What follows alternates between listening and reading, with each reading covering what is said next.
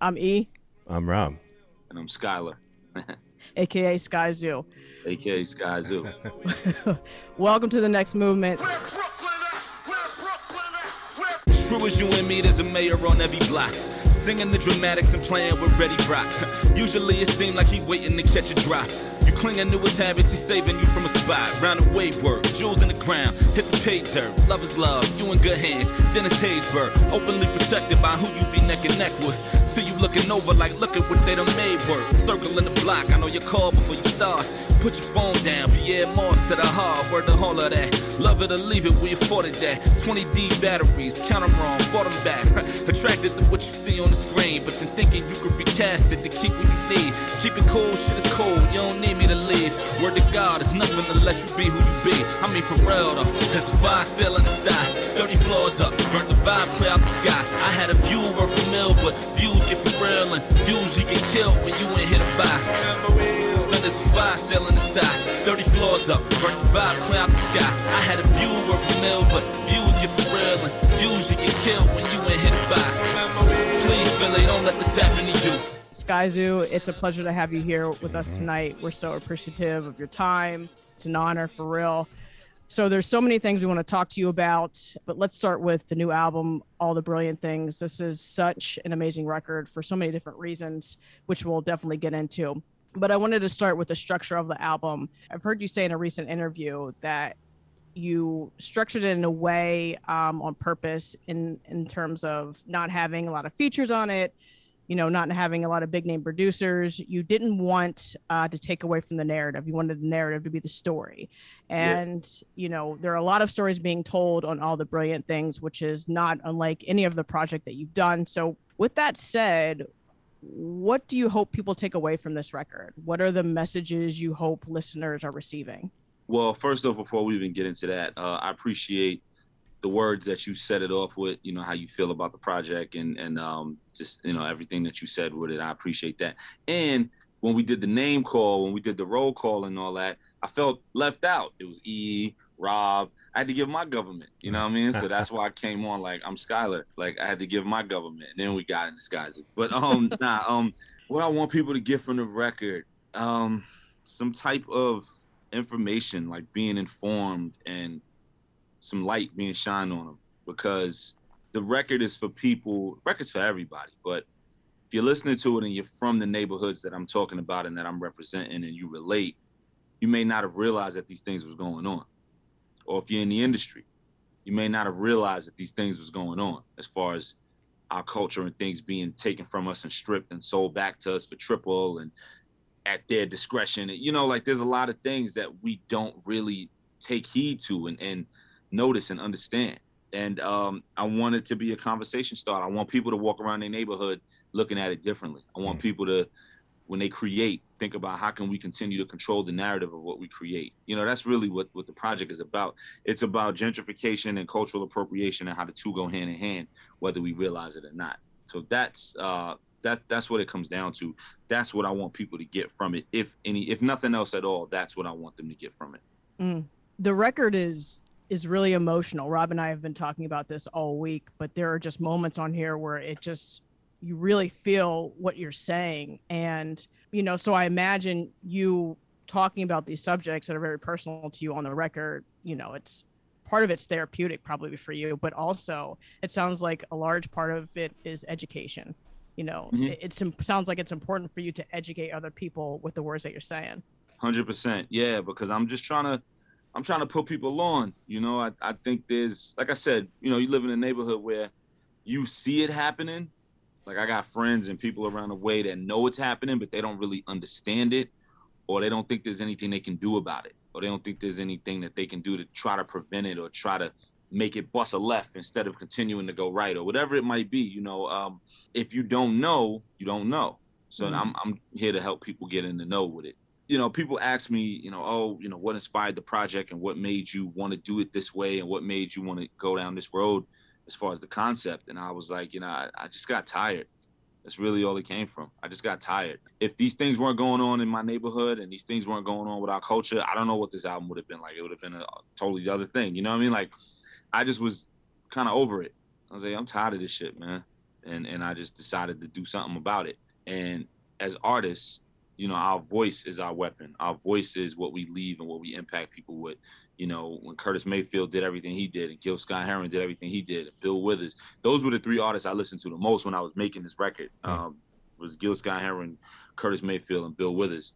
Aside, you know, from all the jazz that I always listened to, but those those were the artists I was listening to the most you look at what they did. You look at stuff like Marvin Gaye. You know, when Marvin Gaye was making records that was in one lane and it was amazing music, but when he said, "I really want to bust a left and go this way now," regardless of Motown pushing back and not wanting to do that because, you know, the bedroom music was doing so well for them, and he pushed back like, "No, I got a voice, man. Like it's it's our responsibility as people." To serve the people, it's our responsibility as artists to serve the people, you know, and take care of that and be the voice for the voiceless and be all of that, you know. So this was my way of contributing.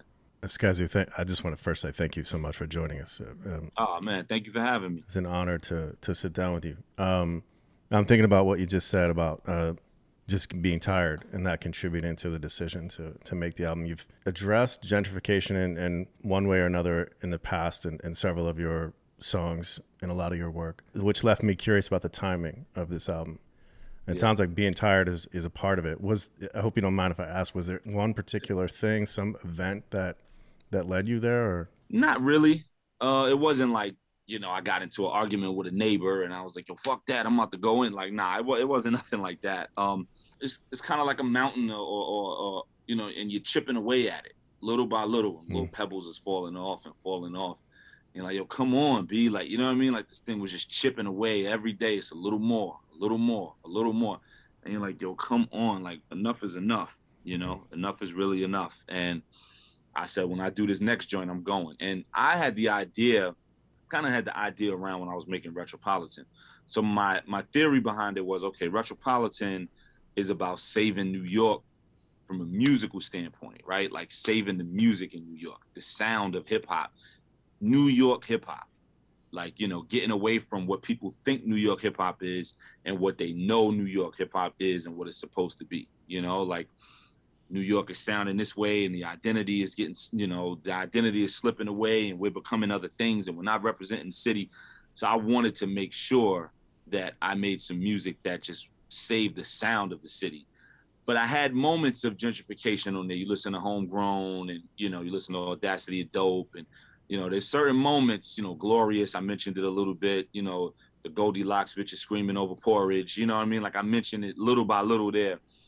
But I it was it was a tester. You know what I mean? It was a tester to just throw it out and see what happens. Like, all right, I'm gonna throw a little bit in here and throw it at them, and if, and if they if they get it and they understand it, and they're receptive to it, I'm really gonna go all the way. So when people was interviewing me about Retropolitan, they was like, "Yeah, you talked about gentrification, blah blah blah," mm. and I was like, "Man, y'all haven't heard anything yet. Mm. Like I'm about to go on the next one, I'm going all the way there. You know what I mean? I, so I already had that in mind. Like I, that was already set up. Like that was coming. Yeah.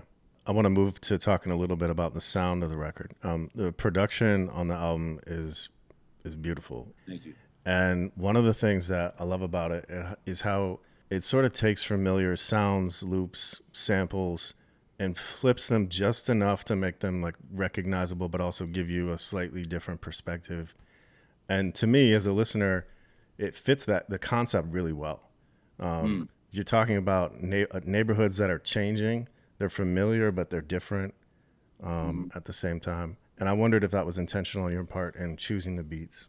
Yeah, yeah, you kind of nailed it. You know, um, for me, the beats always tell me what to do, you know. So I'll have a concept. Say I come up with a concept. You know, uh, let's pick one of the joints. Uh, let's take St. James Liquors.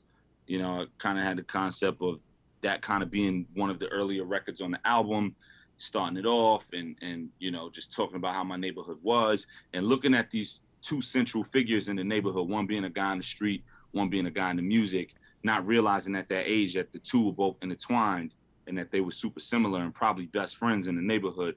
But you got a guy in the street wearing a crown, and you got a guy in the music named Biggie wearing a crown, and I'm 13 years old watching both. I, I end each verse saying both uh, 13 with a view of how good a crown fit. You know what I mean? Like, so I'm, I'm watching like, yo, I'm 13, but I got a view of how good that crown fit on you. And I got a view of how good that crown fit on you. Cool. So then looking for the sound for that, you know, I didn't write it ahead of time, obviously. Like all my music, I write to the beat. I write on the spot. Mm. I don't write on the plane. I don't write, you know, at home and then go to the studio. I don't write on tour. I go to the lab, press play, and then I start writing. So I'll have a concept, but I won't write it until it's time to really sit down and record it. And I'm looking for beats and I'm listening to beats. And when I heard that beat, Kenny Keys did it. When I heard that beat, I was like, oh, that that's that. That's kind of that concept that I've been kind of toying with. It just felt like that, you know. And um, even in the beginning, like the sample part in the intro, you know, um, in this world of ordinary people, extraordinary people, I'm glad there's you. So it's kind of like I'm saying that to these guys that I'm looking up to as a 13 year old and admiring. You know what I mean? And, and the irony of being like, thank God for y'all, but you know, this guy's heinous and this guy is um, you know, he's one of the greatest poets, but he's speaking about heinous activity. So a 13 year old listening to that is kind of wild. And it's just this juxtaposition of it all.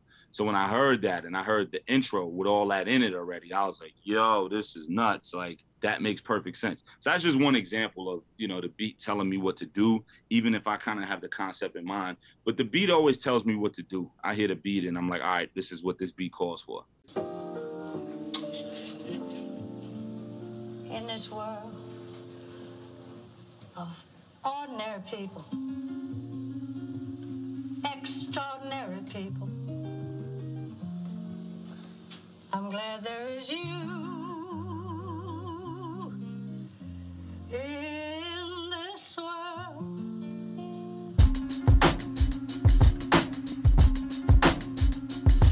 Uh. Yeah. All this money that we can make. Uh. Why don't y'all just lead the way? Do yeah. you wanna get money or not? Do it like this. Do you My first view of what it do. Yeah, a lot of those a lot of those joints, man, like I'll give the producer what I want them to chop up. I'll give them the sample and be like, yo, chop this up. Uh, let's use these drums. Let's use this drum break from this record. Let's do the bass like this. I'm gonna bring my trumpet player in. He gonna play. I'm gonna call my man Aaron on the keys. He gonna play. Hmm. I'm gonna call J Rel on the strings. He gonna add the strings. So in a sense, I'm almost co-producing it or producing it myself. But I don't know how to work all that. And the guys that I got, you know, they just magic, you know, with everything that they can do. So I'm kind of just putting it out there, like, yo, do it like this. I want it like this. I want it like that. And then, you know, it just comes together. Um, and it all it's all a nice, perfect gumbo. Mm-hmm what you just described in terms of the structure of the sound, it's just reminiscent for me of a time that where hip hop was just, I don't know, it purely genuine. I, I, you know, I think sometimes with production presently, when you're trying to sort of bring back that old sound, that old flavor, you can tell that's what you're doing.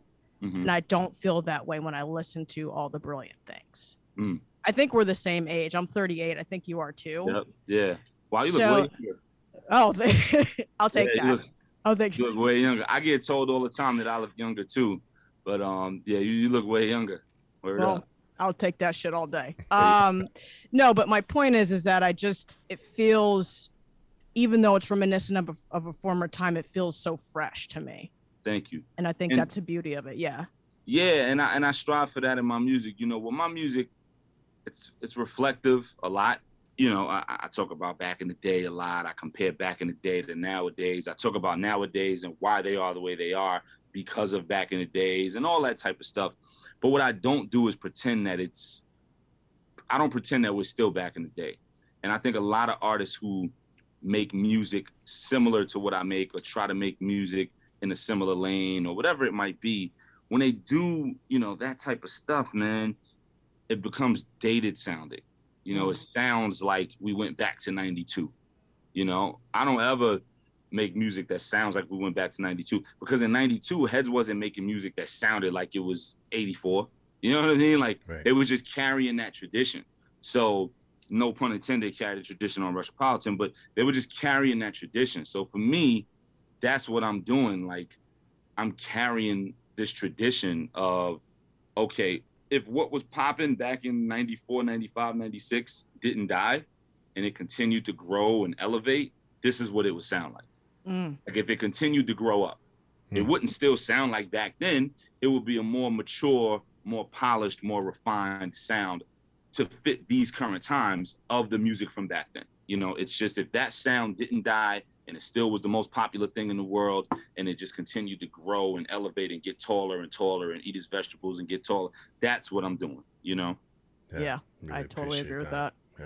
Yeah. I think we want to get into some individual tracks on the album. Um, Sure. My first question is um, about I was supposed to be a trap rapper.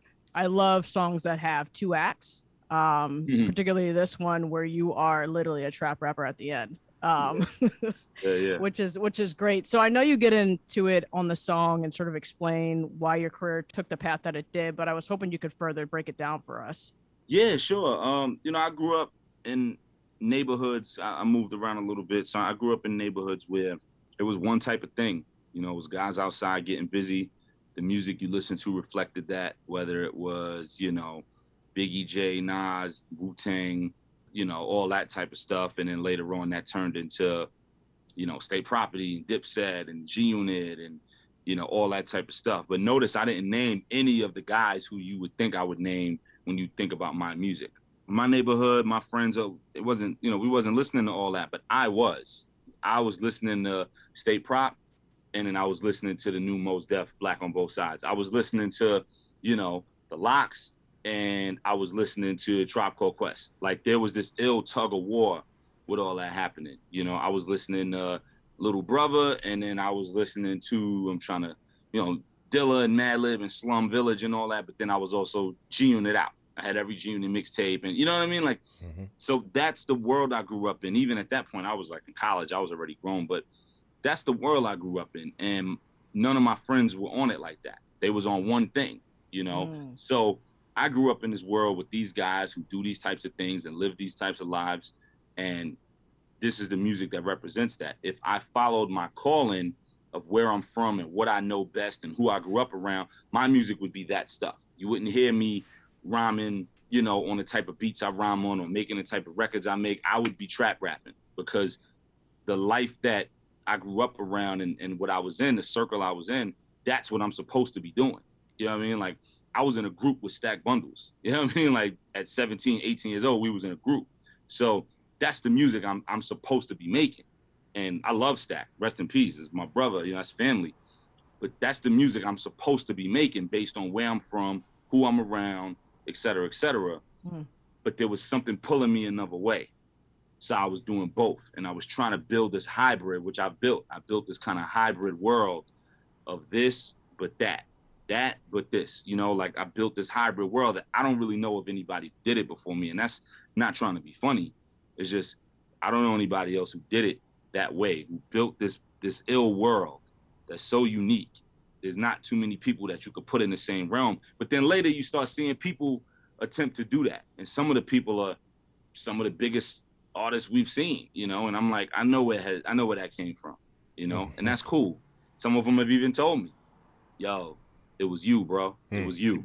And I'm like, that's real. And if I was to name them, people wouldn't believe me. You know what I mean? But Mm. it's like salute. You know, they've told me, yo, it was you. It was you that made this make sense for me. Hmm. You know, so that's what the record is about. And the concept came from one of my peoples who, you know, I was saying people I grew up around. He had just got home from jail.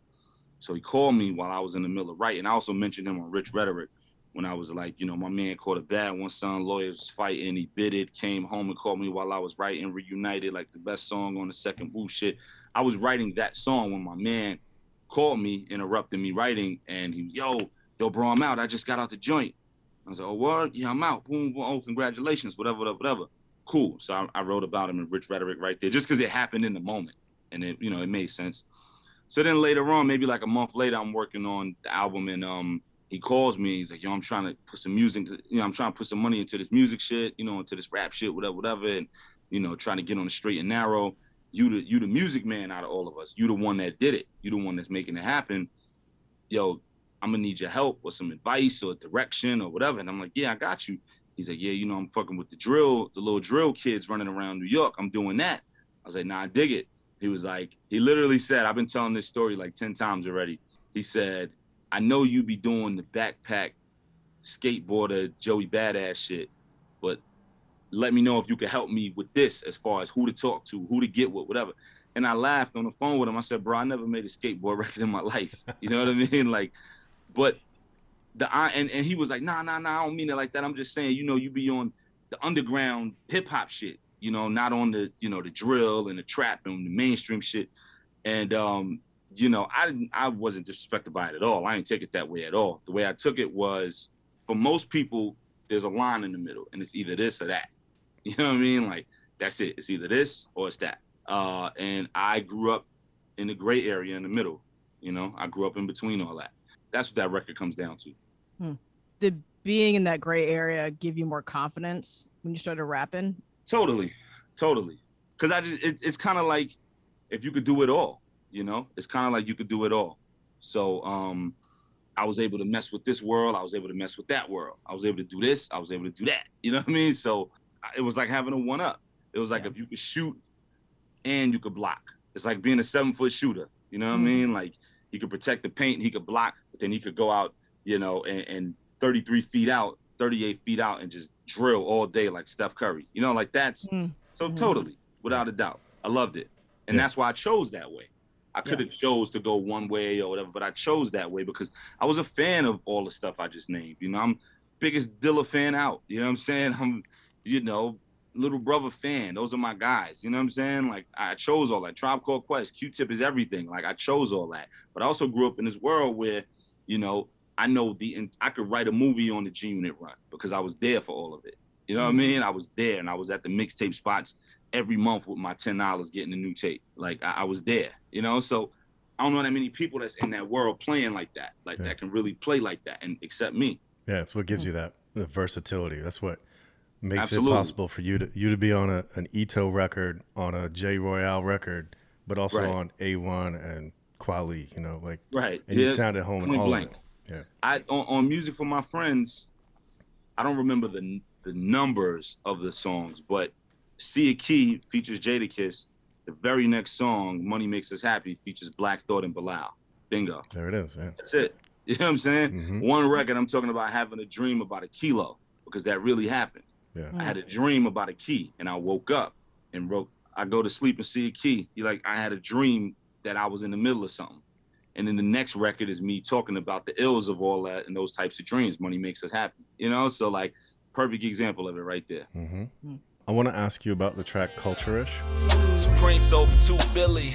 Looked in my closet like they should split that with me. For every collab T sold for 250. And every face dawned on it resembling me. All the resemblance made to fit in that frame. Should you even give us a lane or deal with the aims? And that's the energy. Automatic but based on a semi.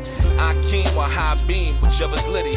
like either you up under a crown or you taking one. You give me a great bottom, I bet I make me one. Suited for it with the time to do it. Recollect on the beauty of it like a non Lewis. The same beauty in your love, everything you was listening for. Back when you was first sent to A growth spurt and an itch in your palm can take you in from the calm and lead you to where you should sit in that storm. The crowd waiting be a big enough draw. Where if you pick up the call, the dial tone will turn into applause for real. And they just wanna be positioned where you been. Sorta like how they turned living single into friends, right?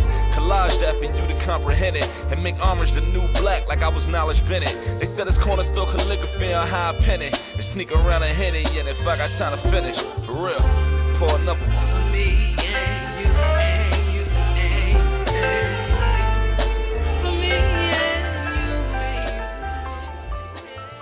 On an album full of songs that have feeling, this track to me carries uh, the most emotion. Absolutely, I agree. And some of that has to do with the production, the horns, the singing. Totally. Uh, maybe the answer to this is obvious, but I- I'm wondering if you think of this song as a lament, if it carries sadness for you.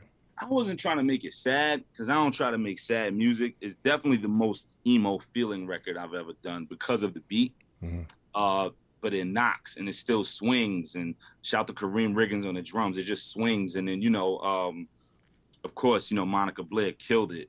Yeah. And I remember writing that hook and it was just two words, three words for me and you, four words for me and you. You know what I mean? Like, Mhm. and that was it. And I remember telling her like, "Yo, just I, I did a reference for me and you and you and you and and that's it. Like that's the hook because I'm saying so much in the verses is loaded. Mhm. Like we don't got to say too much on the hook.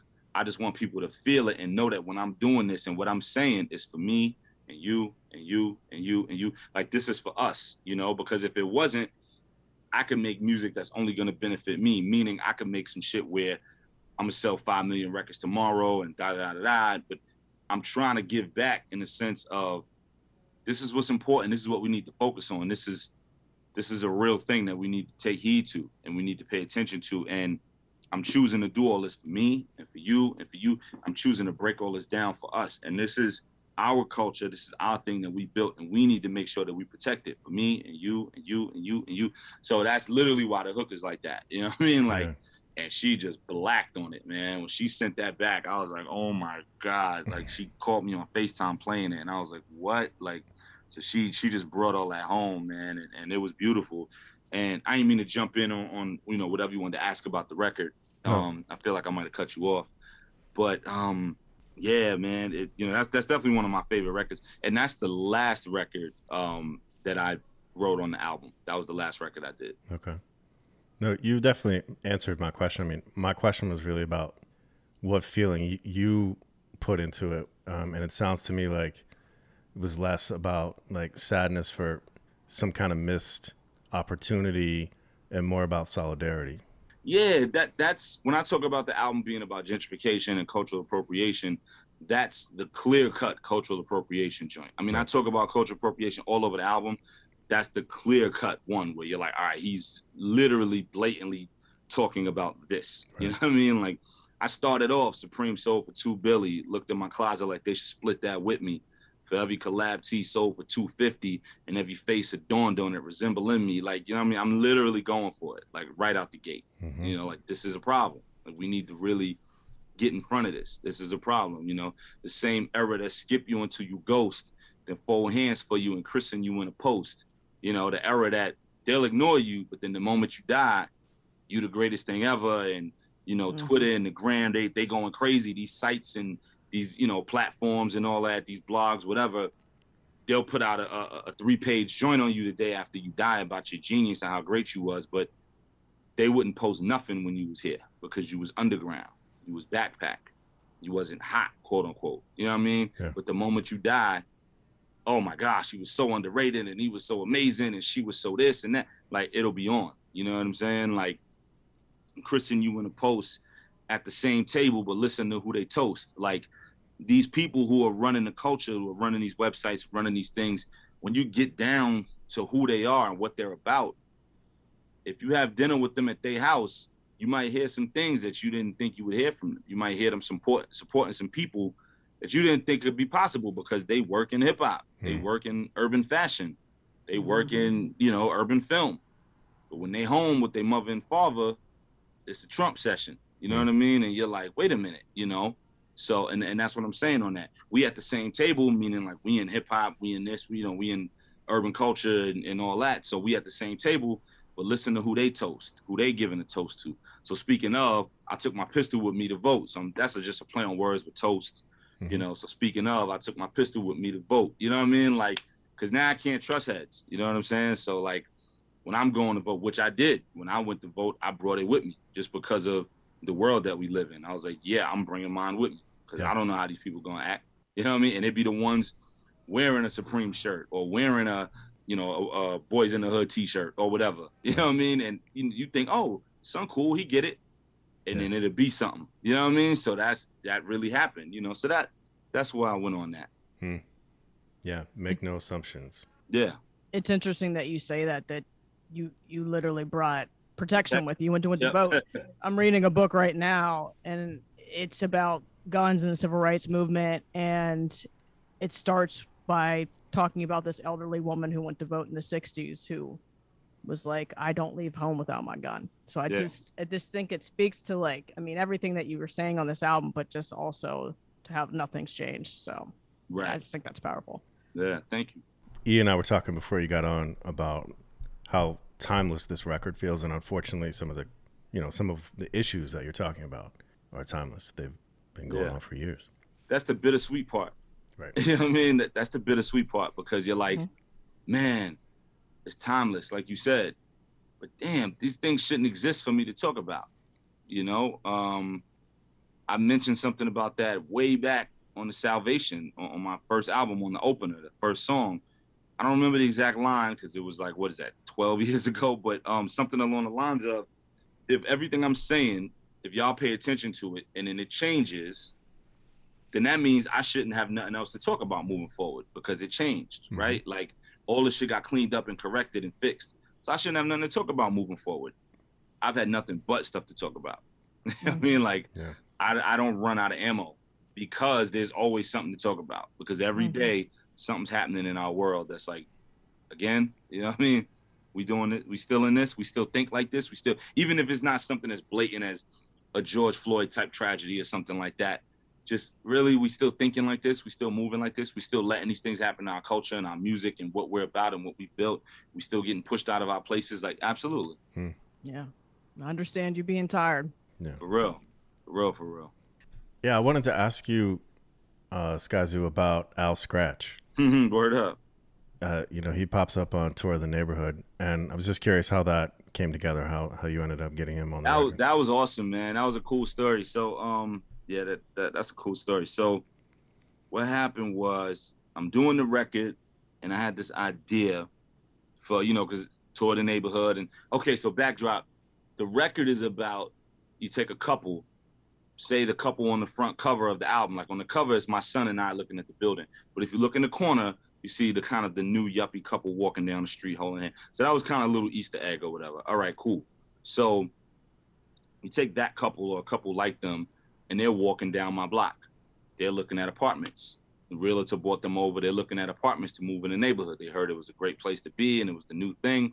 So I'm in the neighborhood giving them a real tour of the neighborhood. This is what the neighborhood was like. This is what the neighborhood is now becoming. But this energy and these people and these emotions and these feelings and this pride is still in this neighborhood.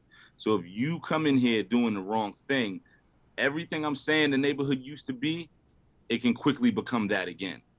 You know what I mean? Like Mhm. don't don't let the, you know, oh we you know, we shot an Anne Hathaway movie, which I love her. She's great, but we shot an Anne Hathaway movie over here. They shot an Anne Hathaway Robert De Niro movie on my block. Like uh I think it's called The Intern. Mm. The house she was living in was across the street from my crib. Mm. You know what I mean? Like so Mm. I remember when they shot that movie on the block, the whole summer they was out there, you know, and that was great. Robert De Niro's on the block. That's crazy, you know, but just because you see that, that's not what this place was, hmm and it can easily become that again if you don't respect and treat this place right. And that's what I'm talking about on the record. So now fast forward. So I do the record and I just had this idea of come around my way, come around my way. And I was like, yo, I gotta find the acapella. Let me find the acapella and have a DJ cut it up and just play it over it or whatever. And I couldn't find it. I'm on the YouTube hunt, I'm on the Googles. I couldn't find it. I'm asking every DJ that I know, all my peoples. Nobody got it. Can't find it. Can't find it. My man, shout out to my man Danny. My man Danny is at um, Classic Material. Shout out to Carlos Hmm. at a Classic Mhm. Material store in New York. Mhm. So Carlos did a collabo with Ill Al Skratch, a T-shirt collabo. Yeah. Yeah. So my man calls me. He goes, "Yo, I'm at Classic Material with Carlos. They did an Ill Al Skratch uh, collabo. You know, do you want anything?" And I was like, "Oh, word. You know what they got?" He's like, "Yo, you know, they just shirts, whatever, whatever." He was like, "Also, Ill Al Skratch is here," and I was like, "What?" He was like, "Yeah, they're here." So I was like, "Yo, I'm trying to do," and I just explained the whole story. You know, the same story I, I told y'all.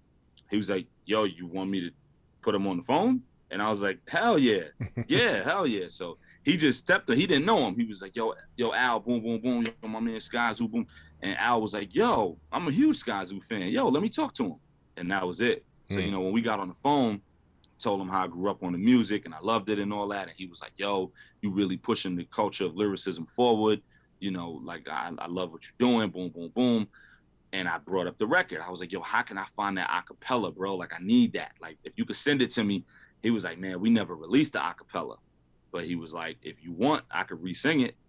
And I was like, hell yeah, that's even better. Like that's crazy to be able to say I had you come in and do it. And like a month later, he was in the lab. He was in Brooklyn in the lab re-singing it. You know what I mean? It was crazy. That's So, incredible. It was it was happenstance, man. Right. Like that. God is everywhere, but some you know, there's a saying where you say, yo, God was in the room, like God stepped in the room. Yeah. Like God definitely stepped in the room, was like, all right, y'all here. You know what I mean? Like and, and just sprinkled like, all right, go ahead. yeah. Go ahead, I got you. Because come on, what's the odds like of my man randomly who's not in music or anything, just being at classic material and Al being there, Ill Al Skratch being there. What is that? You know what I mean? Like, Yeah. Yeah. so that, I could have missed that call. I could have been with my son at the park and missed the call. Like, that was God. Like, yo, here, hold that. You know what I mean? Yeah. That shit is amazing. I love that. It was crazy. That's why we do this. Those kind of stories. right. And he sounds so good. Sound just like back in the day. Mm-hmm. Yeah. Just like back in the day. Come around my way. Come around my way. With me through the neighborhood. Come around my way. Come around my way. Come around my way. Come around my way.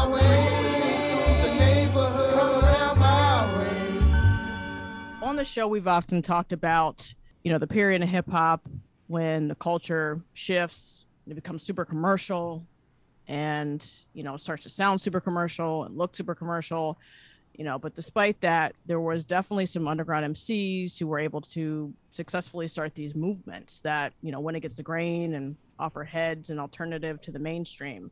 And i would certainly place you in that category Oh was man, wo- thank you. And I was wondering if you consider yourself an MC who paved the way for future artists looking to move in a similar direction.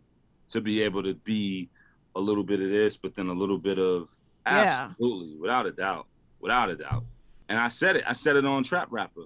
You know, the the last line of the hook where I was like, "But shout to the hybrids who followed on my road." Like that's what I'm talking about. Mhm. Like when I started doing what I do, the type of music I make, and the way I approach my music, nobody was really doing that. Like I said, it was one or the other. You was either this or you was that.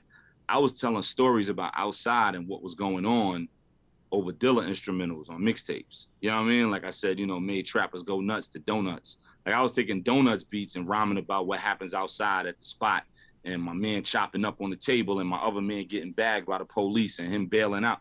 I was doing that on Dilla beats and 9th Wonder beats and Madlib instrumentals and you know what I mean? Like Mm-hmm. Nobody was doing that. And then I was adding trumpets to it, you know, that sounded orchestral. So I was taking this kind of bad boy 96, 97 bad boy orchestral vibe within hip hop because I grew up a bad boy guy.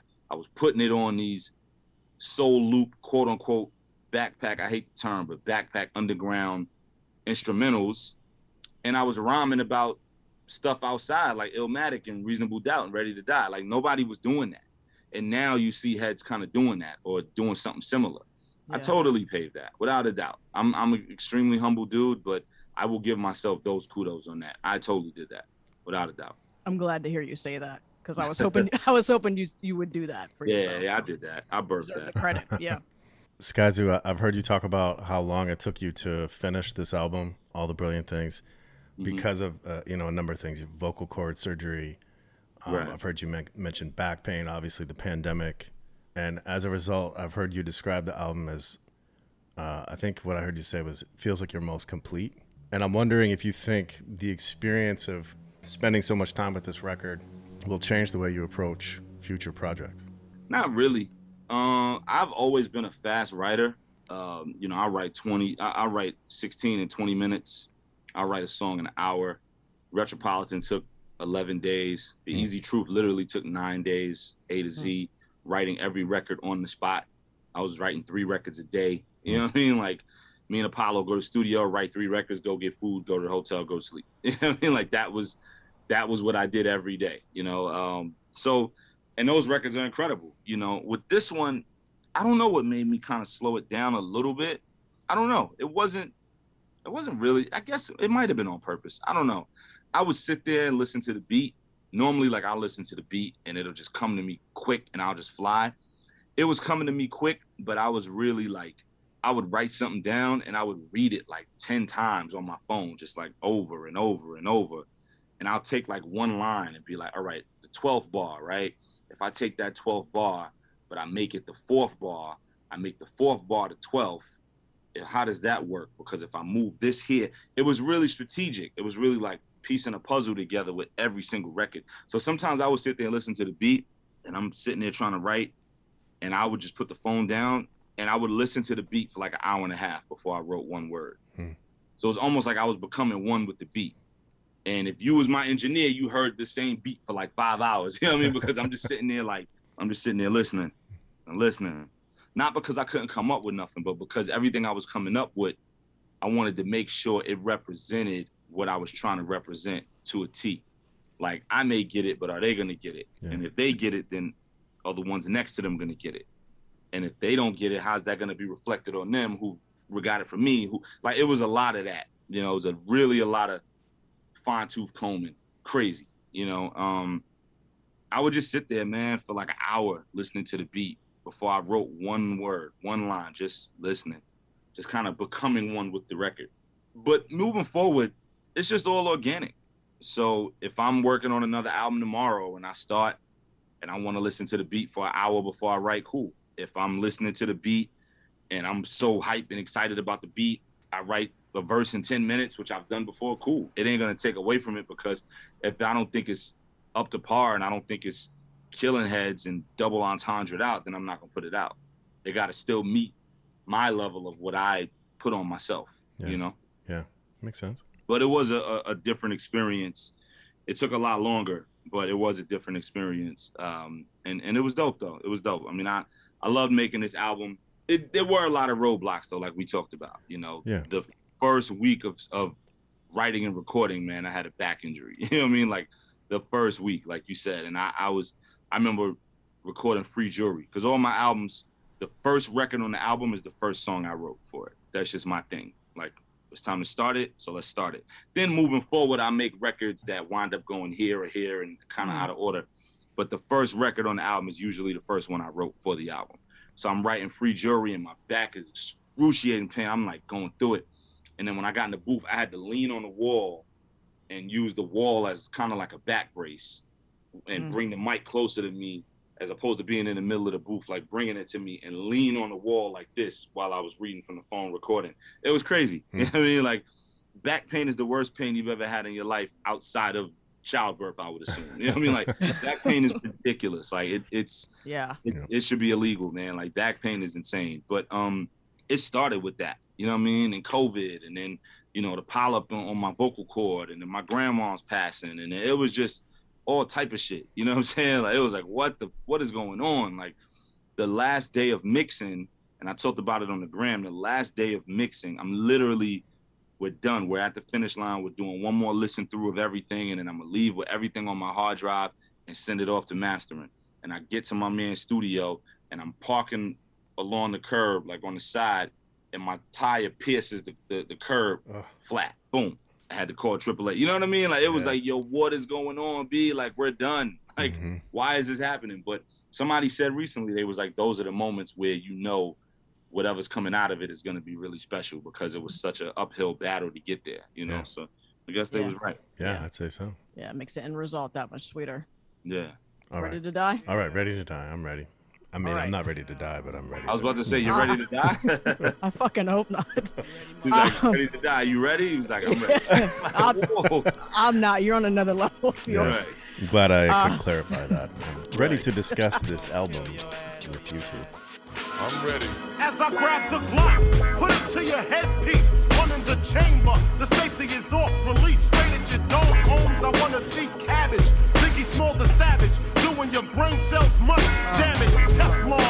material for the imperial. Mike Ripper, girl stripper, the Henny sipper. I drop lyrics off and on like a light switch. Quick to grab the right bitch and make her drive the Q. 45 blocks and texts are expected when I wreck shit. Respect is collected, so check it. I got techniques dripping out my butt cheeks. Sleep on my stomach so I don't fuck up my sheets. My shit is deep, deeper than my grave, G.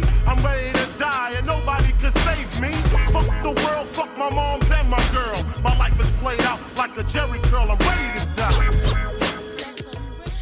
So every episode, we spend half the show talking about classic album, body of work in hip hop, It's chosen by our guest. And tonight we're talking about "Ready to Die" by Big. This is an, an album that is important to you for a lot of different reasons. Um, just hearing about, you know, your background. I know that you grew up very close to Big, a block away, and I know that just, you know, Brooklyn in itself, like he was somebody that was highly revered and you know, which we'll talk about. But, you know, I just want to start off by asking what was your exposure to Big before Ready to Die dropped? uh just the guy in the neighborhood you know people always ask like yo was you cool with big i'm like man i was 11 like there wasn't too many 21 year olds hanging out with 11 year olds. You know what I mean? So like, Yeah.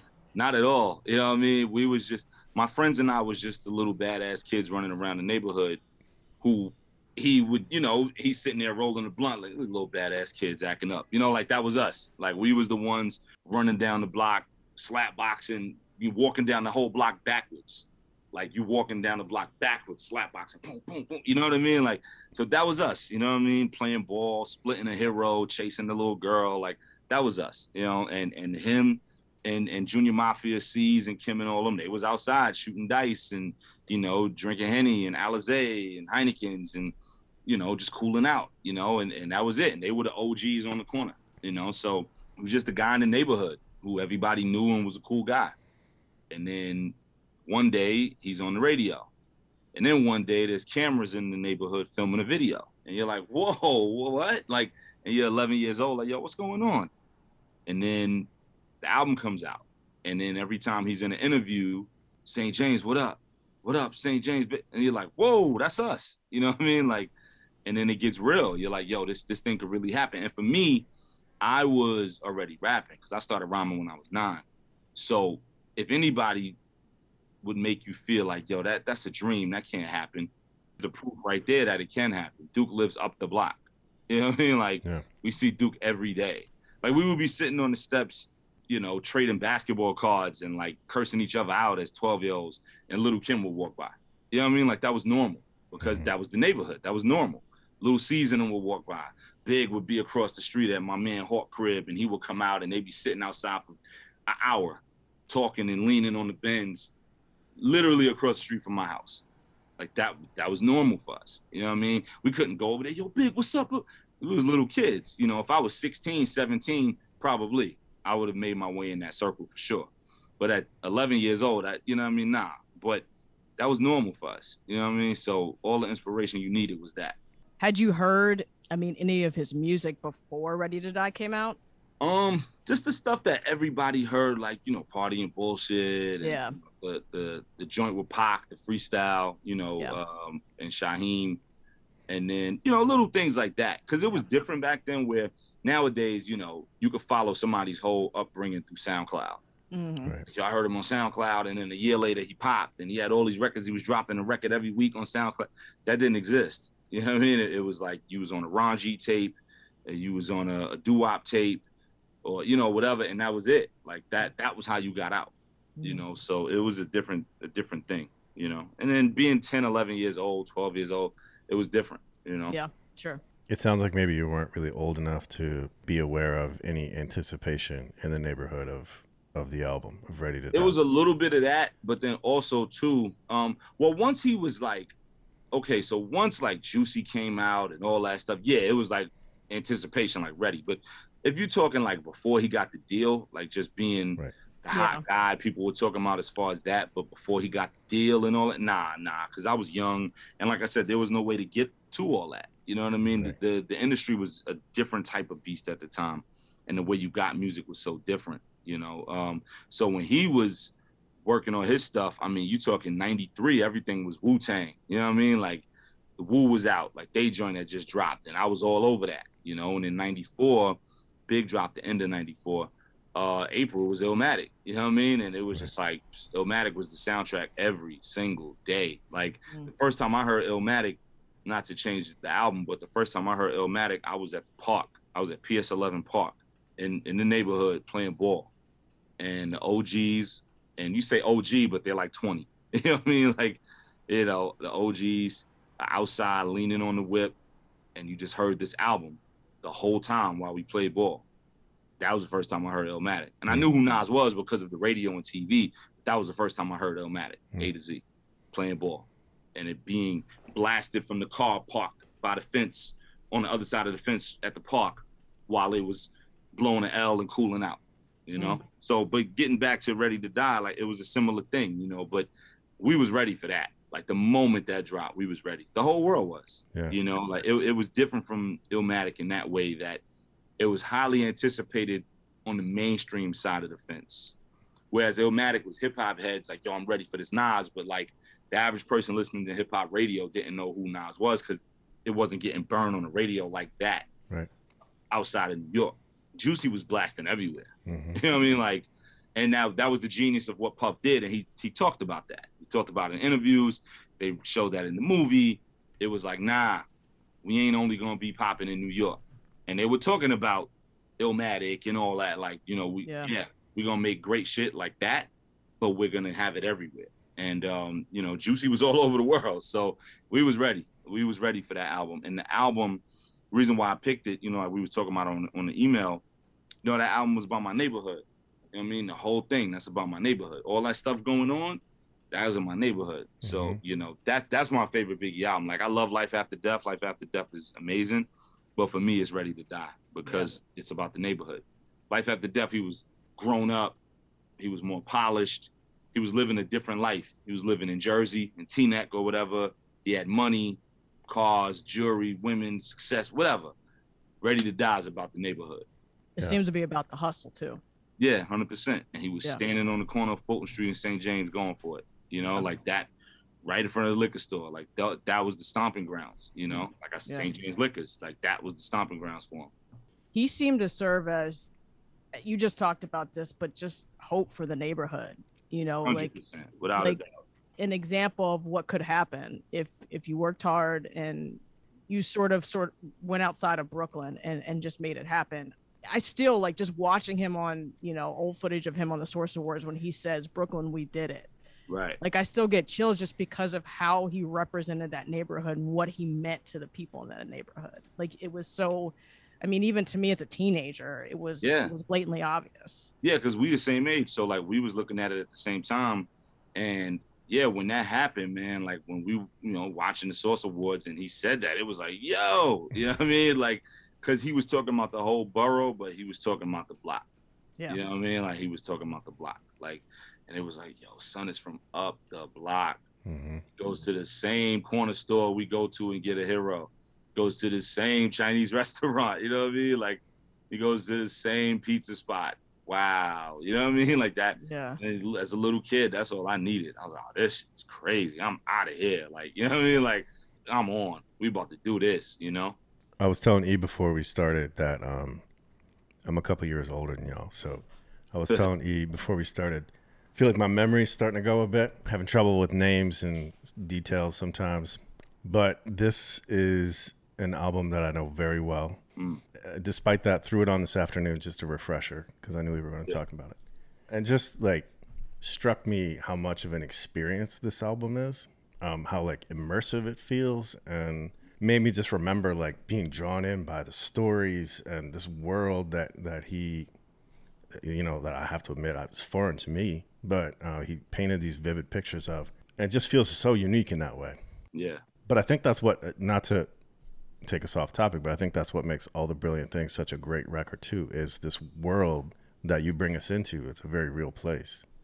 Thank Um, you. That, that that's the point, you know. Not not to cut you off. That's that's the point from what I did and what Big did on Ready to Die, and you know, like that's the point. Like to take it where somebody who's not from the area doesn't know that world, but now feels like they know it, feels a part of it, feels like they want to they want to see it, they want to get involved.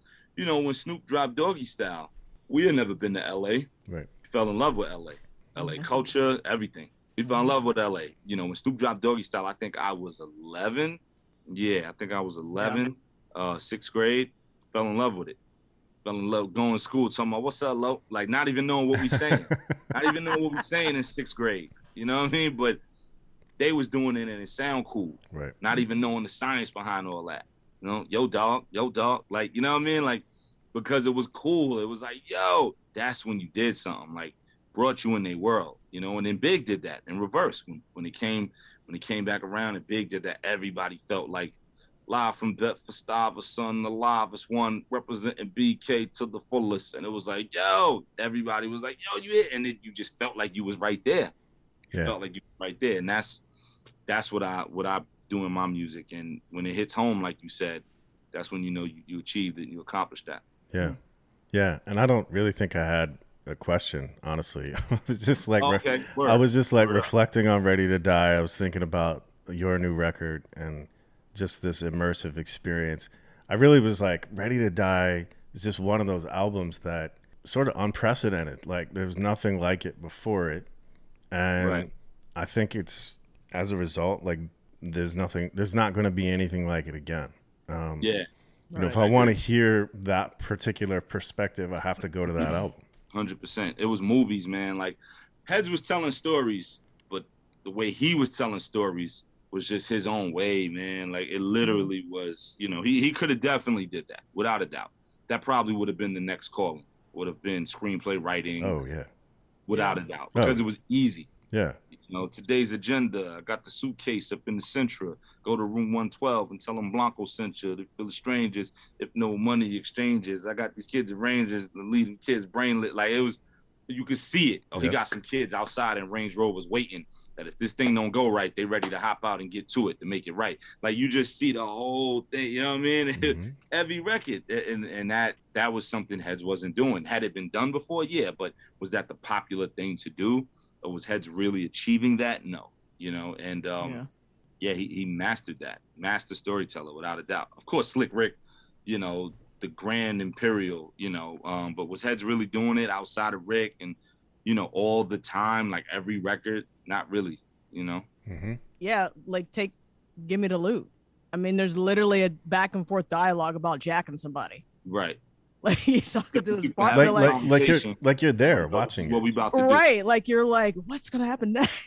Right. Yeah, it's, it's a movie. And then Warning. And then, you know, it just Right. keeps Yeah. going, man. My favorite record on that album is um Everyday Struggle, without a doubt. Mm. That's, that's my favorite record. Just how it sounds melancholy without being melancholy. Because the drums are so hype and up tempo, but the I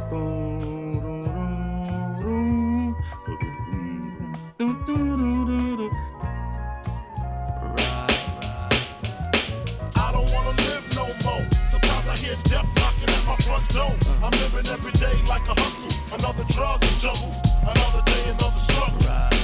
I don't wanna live no more. Sometimes I hear death knocking at my front door. I'm living every day like a hustle, another drug to juggle, another day, another struggle. I know how it feel to wake up fucked up. Pockets broke as hell, another rock to sell. People look at you like you's the user, selling drugs to all the losers, mad Buddha abuser.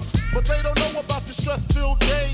Baby on the way, mad bills to pay. That's why you drink Tanqueray, so you can reminisce and wish you wasn't living so devilish. Shit, I remember I was just like you, smoking blunts with my crew, flipping over 62s, cause GED wasn't B-I-G. I got P-A-I-D, that's why my mom hate me. She was forced to kick me out, no doubt. Then I figured out niggas went for 20s down south. Packed up my tools for my raw power move. Glock 19 for casket and flower moves. For chumps trying to stop my. And what they don't know will show on the autopsy. Went to see Poppy to cop me a brick. Asked for some consignment, he wasn't trying to hear it. Smoking mad Newports cause I'm doing court for an assault that I caught in Bridgeport, New York. Catch me if you can, like the gingerbread man. You better have your gat in hand, cause man. man, that if, if there's any record on the album that feels like my neighborhood, it's that one. Mm.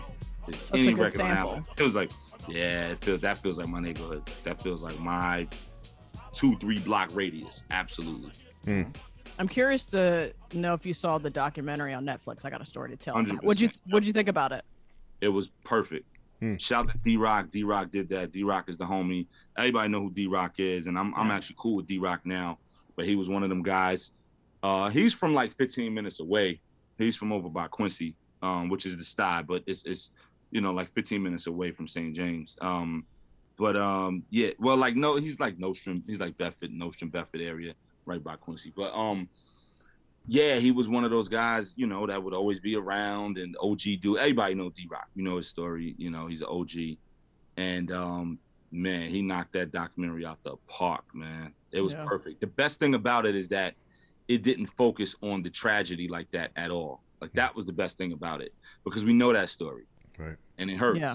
to watch it over and over. And you know, you want to get that part right, but it hurts to be like, all right, so these two was beefing and it was about them going at each other and then it turned into something else. And it's like, ah, here we go, you know. But um, you know, I thought it was it was really great in the sense of it just focused on everything else. And there was so many things that we didn't know. His family, his Yes. grandparents, you know what I mean? Like it Yes. it really was crazy.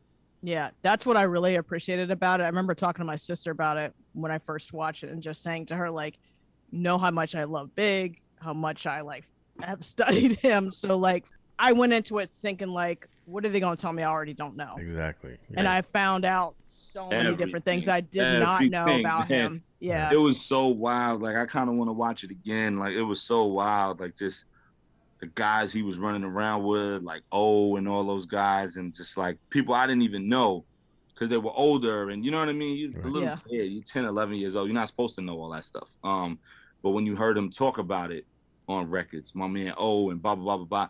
Now it puts a face and a story to the name that you heard about on these records 20 something years ago. It was crazy, man. Like they knocked that out Yeah. the park. hmm How has Ready to Die influenced you as far as like the way you write, the way you rhyme?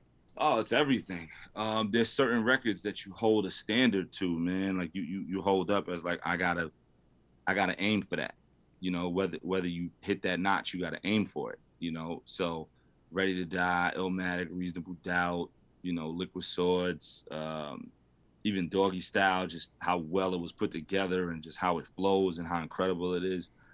With Ready to Die, it's the storytelling, it's the lyricism, and bringing people into your world, like how you said earlier. You know, all of those things are what make it make sense. Hmm.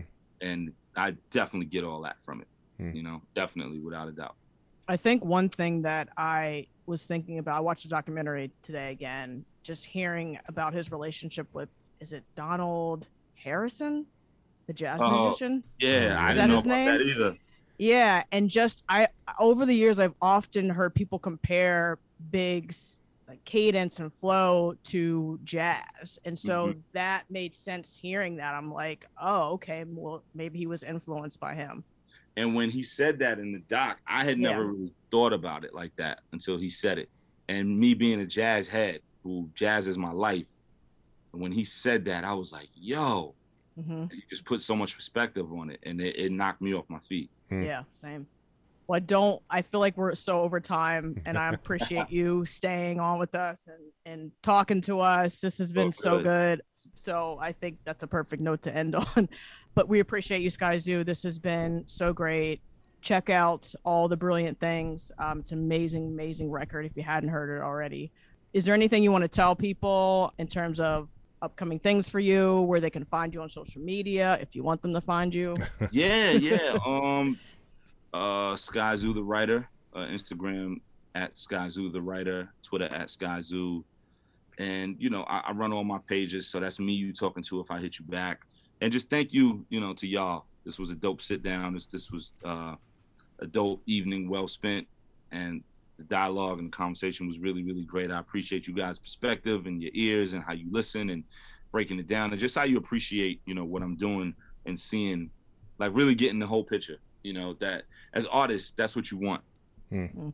especially as lyricists you know if you're just doing whatever you just want it to ring off and get the hit but you know as lyricists who do this for the culture and, and the art it means a ton because that's how that's our hit record Mhm. so like you know you may have a person who they trap rapping and you know they records on the radio all day they got a hit for us when y'all get it that's a hit Mm. Like that. And even if it could be the album cut, it could be track 12, whatever. When y'all get the album, like, yo, man, when you did this and this and this on the record and then you tapped into it, that's the equivalent of, yo, we getting like 100 spins a day in every market. Like, that's the equivalent, you know? So, um, so I appreciate y'all. I appreciate y'all on that front for sure, man. And anytime, anytime y'all want to kick it, you know, let's kick it. I don't really have anything new or anything else going on because this is so new. Yeah. So I'm I have no plans of making any new music right now. I mean, like I'm just kind of kicking back and doing a, a hell of a lot of Zoom interviews and building with people and and really enjoying people's response and connection to the album.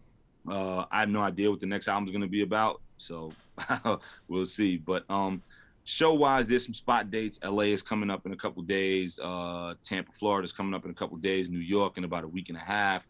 So you know the road is opening up a little bit again to see how it all goes. And you know I'm around. Cool. Cool. Word up. Yeah, I appreciate the time, man. Shout out to everybody watching and listening, and everybody who um who's just tapped into the album. Everybody who feels the way y'all feel. It's been a whirlwind, Yeah. which is a great thing. It's been a whirlwind. Yeah. You know what I mean? It, it's been wild. Appreciate it. Certainly a pleasure. We we were glad to be able to talk with you and to, you know, give you give you your flowers, your bodega flowers, like you talk about Thank you, on the album. I appreciate it. Yeah, our, Absolutely. our pleasure. This has been the next movement. Thank y'all for listening. I'm E. I'm Rob. And again, I'm Skylar. Peace and love. I was supposed to be a trap rapper, mistaken identity. Sat me with the backpackers, made it all comfortable. Sweet as a redeemer, dunking the blade brown. I'm still leaving with Demeter. Shouts to who came round when I was speaking through your speakers on wanting to stay down and the beliefs that, that would feed us like this turn to that. Return of the pack, it follow you forever like a murder's attached. Front row seats for what you heard in my raps. Jumping in and out the ring like an emergency tap. I got us. Same rule apply. Aim, do or die. But put a mirror in front of me to save who's alive. Like picture James Baldwin in a room with Frank Lucas's and Nicky Barnes's and all of their influences. And the mood of it, the same color of the magic. True to the hue of it, like you was slumping off a habit. I was trying to kinda blow it. But everyone around me was meeting with Guadalupes and eating the conduit. With a trunk full of reasons to see what you follow through with. And bet I understood every dollar they spent to prove it. All together from wherever we bound by. Same block where they sell you a pack out of Crown Fried. To put me in your deck is like I bought you around mine. Just as long as you never expect me to downsize. Word to immunity. And all that it do for me. Cause double entendre seem to